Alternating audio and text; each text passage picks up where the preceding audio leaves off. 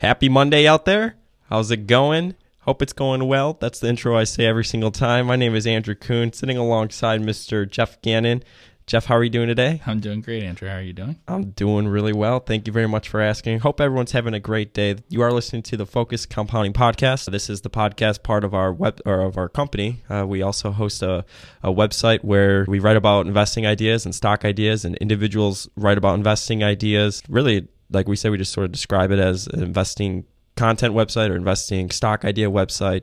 Lots of uh, value oriented people quality oriented people wouldn't you say sort of the, Mm-hmm. the the mix that's on our website FocusedCompounding.com. yeah yeah so a lot of people look at the compound yeah so uh, focuscompound.com is the website so be sure to to check us out over there and um, you could get access to a bunch of other ideas and uh, uh, be able to um, be a part of a community of other like-minded investors so thank you very much so we hope everyone's having a good monday a good start to the week uh, today we're going to be talking about net nets Mm-hmm. um, you obviously have a lot of experience in, in net nets. I think you've written a ton about net nets uh, on on the Mhm. internet over the years, and and I think it's a good topic to talk about. So, I guess in its simplest form, what is a net net? Okay, so a net net is a stock where the net current assets, um, or I should say the current assets minus total liabilities, um, is greater than the market cap. So you're buying a stock. Um, basically, if you add up mostly cash, receivables, and inventory, minus all liabilities, that number is bigger than the market cap of the stock. So in essence, the stock is selling for less than the total of its cash, receivables, and inventory, less all liabilities. It's sort of a um, way of seeing that a stock is selling for less than liquidation value. So is this and this is sort of comes from who pioneered this? Was it Ben Ben? Graham. It was Ben Graham, Yeah, right? And then this is sort of what Warren Buffett employed in his his early partnership sure, like days. the 50s, yeah. Yeah.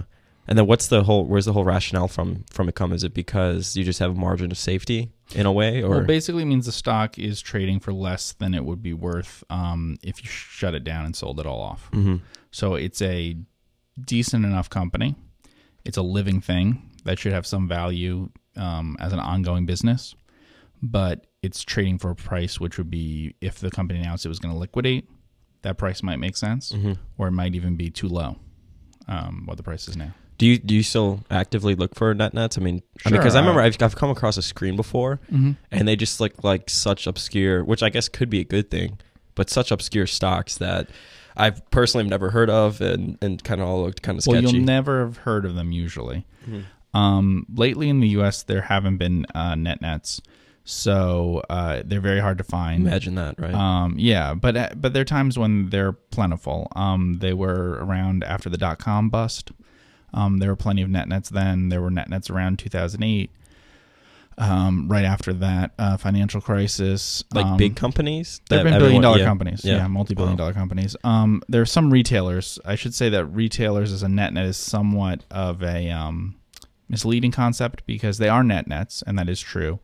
But because of leases that uh, retailers have, and also because of the difficulty that they would have of getting rid of their inventory, um, in reality, you couldn't liquidate a um, retailer at net current assets probably. Uh-huh. But there were companies like I think the Finish Line um, was a net net.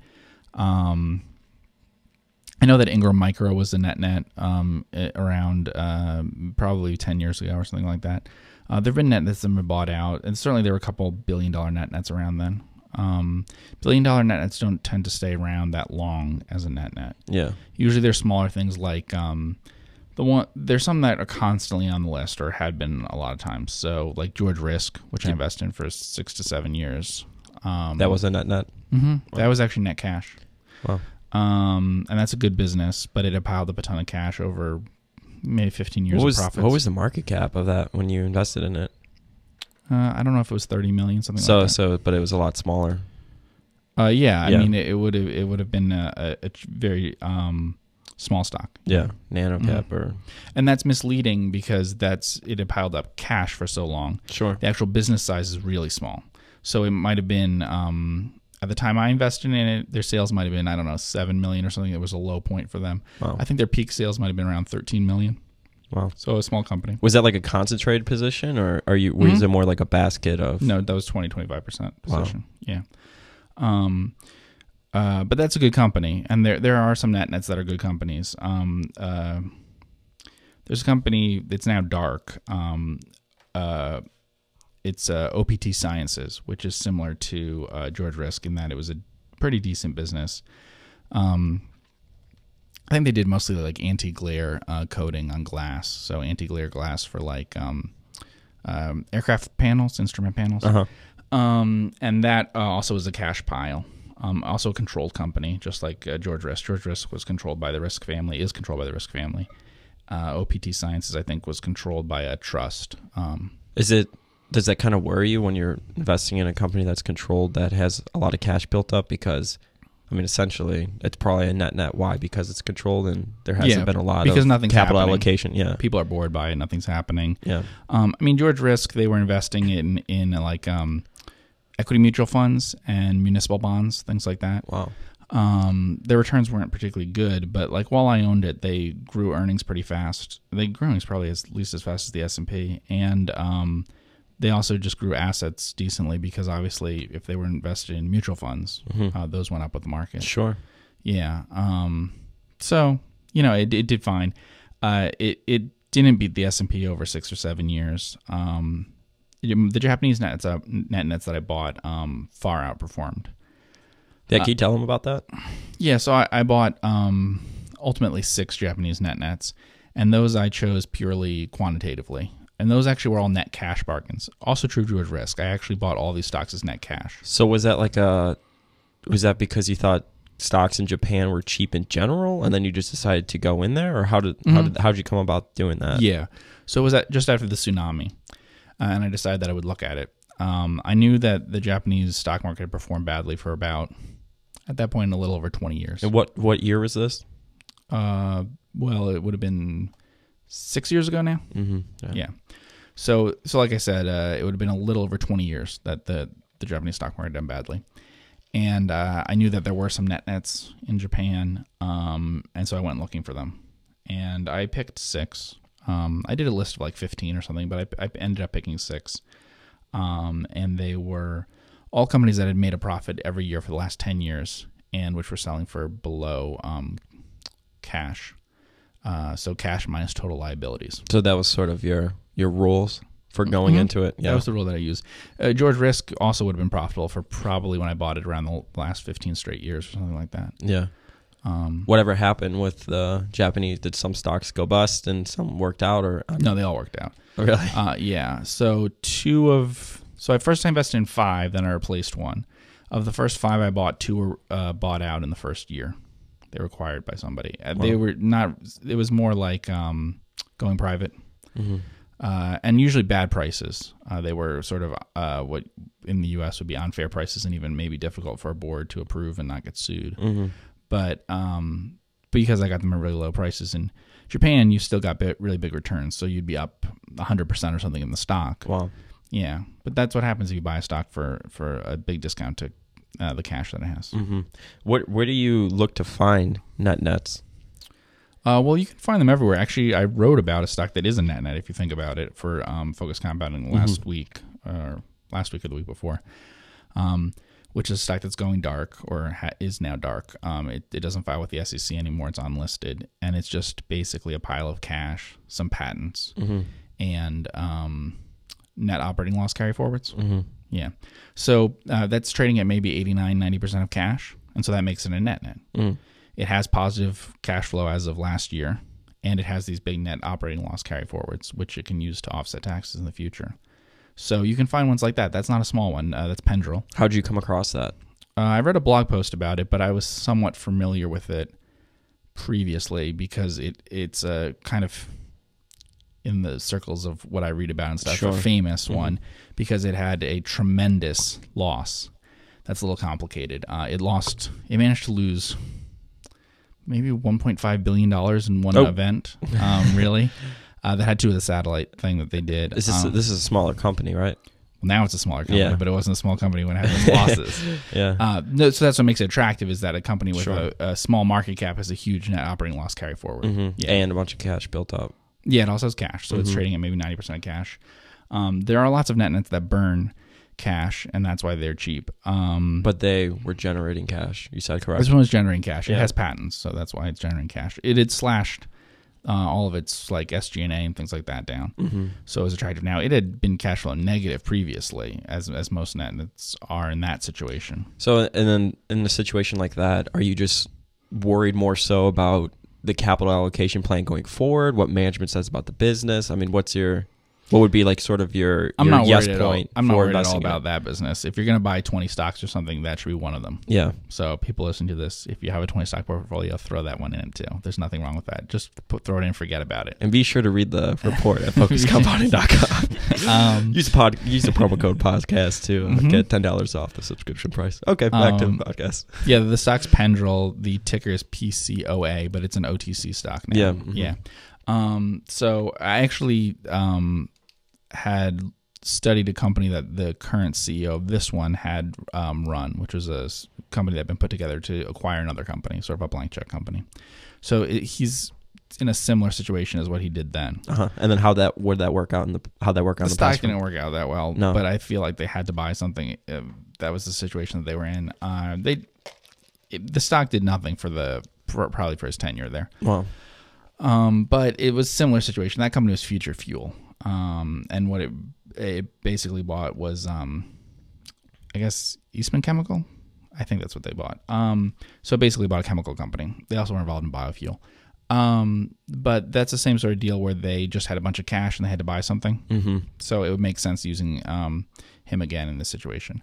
Uh, probably what will happen is they won't be able to acquire anything for a while. So they'll just be waiting to buy it. And then it's a question of when their net operating loss carryforwards um, expire. And a lot of them don't expire until 2032. So wow, well, that's that sounds like a good situation. yeah, it, you know, you're buying at a discount to cash. It's not losing money right now. The CEO and a lot of people involved aren't taking big salaries. Mhm. Um, it's one, but it's sort of you don't know what's going to happen. Eventually, they'll buy a stock and then they'll buy a the company and then not pay taxes Mm-hmm. because they have these net operating loss carryforwards. So um, you have no idea what will happen to it, and so it's not attractive to a lot of people. It'll be attractive either when they do buy something, or if people feel like something's going to happen immediately. Do you think that's a stock that I mean, even in your concentrated portfolio, do you think that's or concentrated investor? Do you even think that's a, a probably a better position than just holding cash? Would you say? Yeah. Yeah. Mm-hmm. It may be a better position than, Than a lot at least one of the stocks that I own. Yeah, Yeah. Um, because it's cheap. So, Uh, what are you still considering buying it, or is it just opportunity cost for you because you have other stocks? What do you think? You know, I, I don't like to buy something that I don't feel really secure is going to return ten percent a year. Yeah. And with this, they could use leverage. They could do things like that, but they haven't bought a business yet. So it's really And you don't know that it's like there's no clear direction going forward. Is that it? businesses are really expensive right now. Yeah. Buffett spent almost nothing last year. They've said for like two years going now at this company, we can't find anything at a decent price. Hostess has said that they yeah, like to do an Dean. Metropolis. I Yeah. think he said they looked at 89, okay. 89 different ac- potential acquisitions, and they passed on every single one. So you know things are expensive. So you know I, I don't think that you'll lose money on it, and I think that it's an interesting situation that way. Um, net nets are often good to put a bunch of them together in your portfolio and forget about them. Yeah. Uh, that's the advice I always give to people: is put a net net in, wait a year, check back in once a year or something. And especially the biggest issue with net nets is people sell them just because they're bored because nothing's happened. With They don't them. move really. Yeah. Mhm. Now there are lots of risky net nets, but you just avoid them. Um, for instance, uh, most net nets you'll find now are probably um, Chinese reverse mergers. So they're Chinese companies. You can see by the names of the people, by things about the location where it is, or by reading anything about the company that it's actually a Chinese company, but listed in the U.S. Don't buy those. Many of them are frauds. Um, and you know, and then other things will show up as net nets that you would want to avoid for the same sorts of reasons. They might be frauds. They never made money in the past. You generally want um, businesses that are decent businesses that have a history of making some money. Um, the older the business, the better. I'd say the more profitable years it's had in the past, the better. Um, just the general things that would tell you that it's a, decent ongoing concern. hmm So if you had to, I guess, think of a couple rules for investing in nets. I know every situation is different, but just something to sort of, I guess, for beginners listening or people who want to venture off in the net nets, what would what are a couple rules that you would you know stick by? Okay, well, long history of profitability. Um, you want positive free cash flow or positive cash flow generation at least. And you also want really high quality assets. Really high quality assets are usually cash, marketable securities, receivables, Mm-hmm. and land. Um, low quality ones are like inventory. You don't really know what the inventory is, and it's usually tied up in the business in a way that if the business does badly, that inventory may not It's be. It's kind of like retail, right? For example, I Mhm. mean, so that would be a problem. So like, like, Toys R Us, right? If they have a bunch of inventory, what's that worth now? You know, right, all all toy inventory now is is in trouble because of Toys R Us. Sure. So, if you wouldn't liquidate count that for cash at all. Yeah. Sure. So it can be a, a big problem, but but cash um, is worth what it says it is on the balance sheet. Basically, Mm-hmm. receivables are usually pretty good unless there's some sort of problem with it. Mm-hmm. Um, so those are good. You can use those. You can borrow against them easily. They're they're easy to generate cash off that. What you want to avoid is things that can't uh, generate cash. Land, like actual land that you could sell, or buildings that could be reused for other things. See, net nets don't count property, plant, and equipment at all. Mm-hmm. So it's really attractive when you have a net net that owns land and things like that. Because you're not taking the property, the PP&E into the calculation. Right. Yeah. Equipment's usually going to be worthless. Um, there are plenty of companies that go bankrupt and have to pay someone to take their equipment away. And obviously, if say all the textile companies are going bankrupt, then what's not valuable is a bunch of uh, old textile equipment, Sure. mhm. right? Yeah. So, and that'll be true for whatever company you look at. You could be looking at semiconductors or whatever. If you see a problem there, um, where the company goes bankrupt or something, or is in trouble and headed there that you've bought into, it's not going to be able to liquidate in an orderly way if the problem is that the whole industry is in, in trouble. So, like I said, uh, cash and receivables especially, but if you can find land, that's great. Yeah. Sort of generic assets, assets that are valuable to everyone, not assets that are real particular to the business. hmm And then in the Pendrell c- uh, case or whatever, I mean, and then they have their NOLs, which is sort of makes Yes. it even more interesting as Mhm. well. Yeah. so net operating loss carry forward is something you should always look at. Yeah. Um, Pendrell's an interesting case because um, I think they'll really have a chance of using them. Usually, net operating loss carry forwards are connected more with a ongoing business that's slowly losing a lot of money. Yeah. This was interesting because they lost a ton of money In and the then past. stopped. Yeah. Usually, if you have large net operating loss carry forwards, it's because you've been losing money for a very long period of time. Mhm. And for some reason, they haven't shut that business down. Well, it's kind of like Green Brick in a way. When they did Sure. their reverse merger Mhm. out of that biofuel company, they had a ton of carry forwards hmm that they were going to be able to um, take advantage of. Yep. Yeah. So that, I mean, that certainly made it interesting. So do you think individuals should focus? Um, individual investors Mhm. maybe have smaller sums of money. I think Oddball Stocks, when he wrote into us and asked Yeah. us a question, he said, you know, or someone did, um, to get higher returns, should you focus on smaller companies instead of, I guess, the big companies that Buffett would invest in today? Do you think individuals with maybe a smaller pool of money who are looking to compound it at a higher rate should focus more so on net nets, or do you think it's more so just a complement to a portfolio, or how do you think about that? I think it's good to focus on net nets if you have the time and the effort that you put into it, more so than money or anything like that. Now, if you have a huge portfolio, but but net nets are investable for most individuals, even if they have a pretty big portfolio. It would just be funds that really can't do it. Um, there, like I said, there have been occasionally some pretty big net nets, so it's possible for an individual. Uh, what you really need is a ton of time to do the research on your own and the ability to look at stuff that you won't be able to talk about with anyone else because no one's interested in talking to you about net nets. Yeah, sure. You know, you can talk about Facebook if you own it or not. You can talk about Apple. No one's ever going to ask you. These aren't even in industries that someone's going to be interested in. So when they ask you what you own, you're going to have a list of a bunch of stocks they've never heard of, and your reasons for buying them are going to be pretty boring. You know, selling for less than net cash, things like that. Mm-hmm. Um, but yeah, I would focus on net nets. I think you also focusing on just special situations and illiquid stocks. Um, Yeah. is a good idea. Yeah, and and net nets tend to Sort fall of into fall both in those categories sometimes. Yeah. hmm Interesting. And there's been a couple net nets written up on the website, correct? I know, like you just did one on where you were talking about Pendrell, yeah.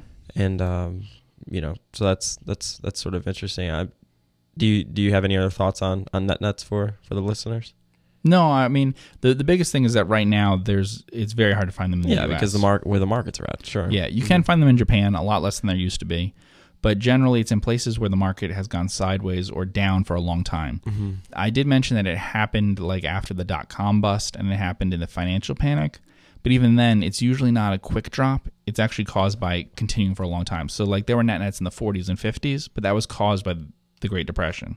Because usually what happens is the business keeps chugging along, growing, building up more assets, hmm while the stock price is doing nothing or dropping. You need both usually. Yeah. Was Berkshire was that a net net when Warren bought into it? Uh, it probably was, but I I think it was. Yeah, because I remember it was it was, it was cigar. and I think it was buying back stock. Yeah. Pendrell was buying back stock too. They're a little limited on that, but yeah. Yeah. So that's probably another good sign that you'd like to see as well. Yes, it's very rare for a net net to buy back stock. Really? Why is that? Well, Just for one thing, it would tend to cause them not to be a net net. Yeah, anymore. yeah, because they have that cash building up. Yeah. Yeah. So, um, I mean, uh, also, usually, uh, I'd say capital allocation is a big reason why people don't buy into net nets. Well, it's because it's like, why are they net net? It's because they haven't done anything with the cash, right? Yeah, it's often that they haven't done anything with the cash. Um, th- there can be other reasons for it, but it, it's it has to be a stock that, in some sense, people aren't willing to buy at any price. So there has to be something going on where, for some reason, people don't want to do that. I, I will say there are legitimate reasons why there could be a net net. So one, the company never made money or anything.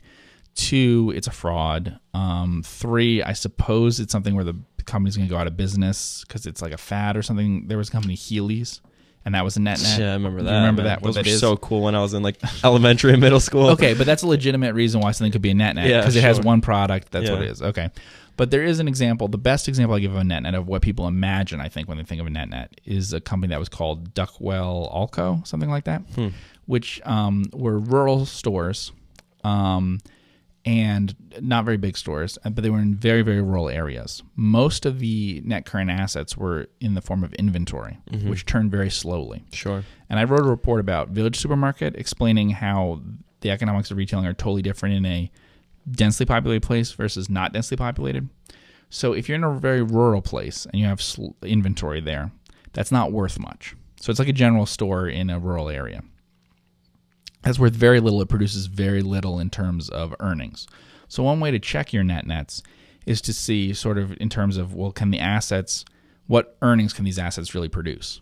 And if they constantly can't produce decent earnings, then there might be a reason for it to be a net net. Mm-hmm. So, like if you look at how book value's gone up over time, if you look at the last 20 years and see that book value's compounded at 4% a year, they haven't paid any dividends or something like that, well, something's fundamentally wrong with the business and the business model. And that one is an example of where there was something actually wrong with the business model, uh, where it just couldn't produce those returns because the economics of running a store like that just don't work. Mm-hmm. And but you could see it in the fact that it was overwhelmingly inventory. See, if all that inventory had been cash, that could have still been an attractive stock. Yeah. But the fact that it was inventory obviously probably didn't make it too attractive then. Right. What do you do? Yeah. Who, who wants that inventory? if the business is a crummy business or whatever, Mhm. I mean, how are you going to be able to, to sell it off or whatever? And, Yeah. to convert it into cash. And essentially, the inventory is the business. Yeah. So you want to avoid that kind of double counting thing of thinking, oh, here's a valuable. You see that sometimes with land, where people say, oh, it's a great stock because it has all this wonderful land under it. But if it's using all the land, then it's just under then it's just you know um, uh, overcapitalized. That it, just doesn't need to. Um, uh, you could mortgage it and stuff like that. But but uh, fundamentally, you can't sell off the land if you're going to keep those buildings.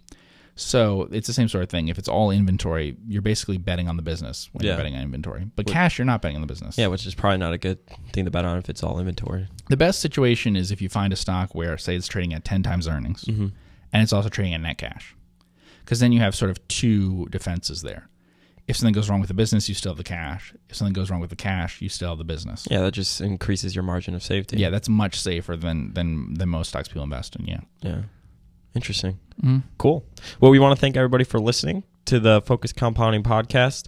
Um, you're listening to Andrew Kuhn and Mr. Geoff Gannon. You could find us where we write about ideas and where other individuals write about ideas at www.focusedcompounding.com. Where can you? They can find you on Twitter. Do you tweet? You're you're a Yes, tweeter At Geoff Gannon. at Geoff Gannon. Geoff's put out a lot of uh, interesting stuff. You're more. I think you more tweet just things that people would find pretty interesting, like links and all that sort of stuff. Almost, I don't think I put out any tweets that aren't a link included. yeah, yeah, and uh, you can find me at, at focused compound. I probably um, tweet a lot more than A Geoff does more. about just random Yeah. stuff. Geoff is more probably just investing focused. Uh, but you can find us and like I said, ideas at focusedcompounding.com. It's where members write about ideas, which where we blog about ideas. It's really just idea focused, Mhm. right? And use the promo code podcast. Podcast. ten dollars off. P O D C A S T Ten dollars a month off. forever. Yeah. Well, as long as they're All as long as this is uh, still available. Mm-hmm. Yeah. So we want to thank everybody for tuning in. Um, we hope that everybody has a good Monday, and we will see Thursday. This is a podcast where we upload twice a week, right? That's the Monday and schedule, Thursday, yeah. Monday and Thursday. And uh, we will see you then. Thanks, everybody, and have a great day.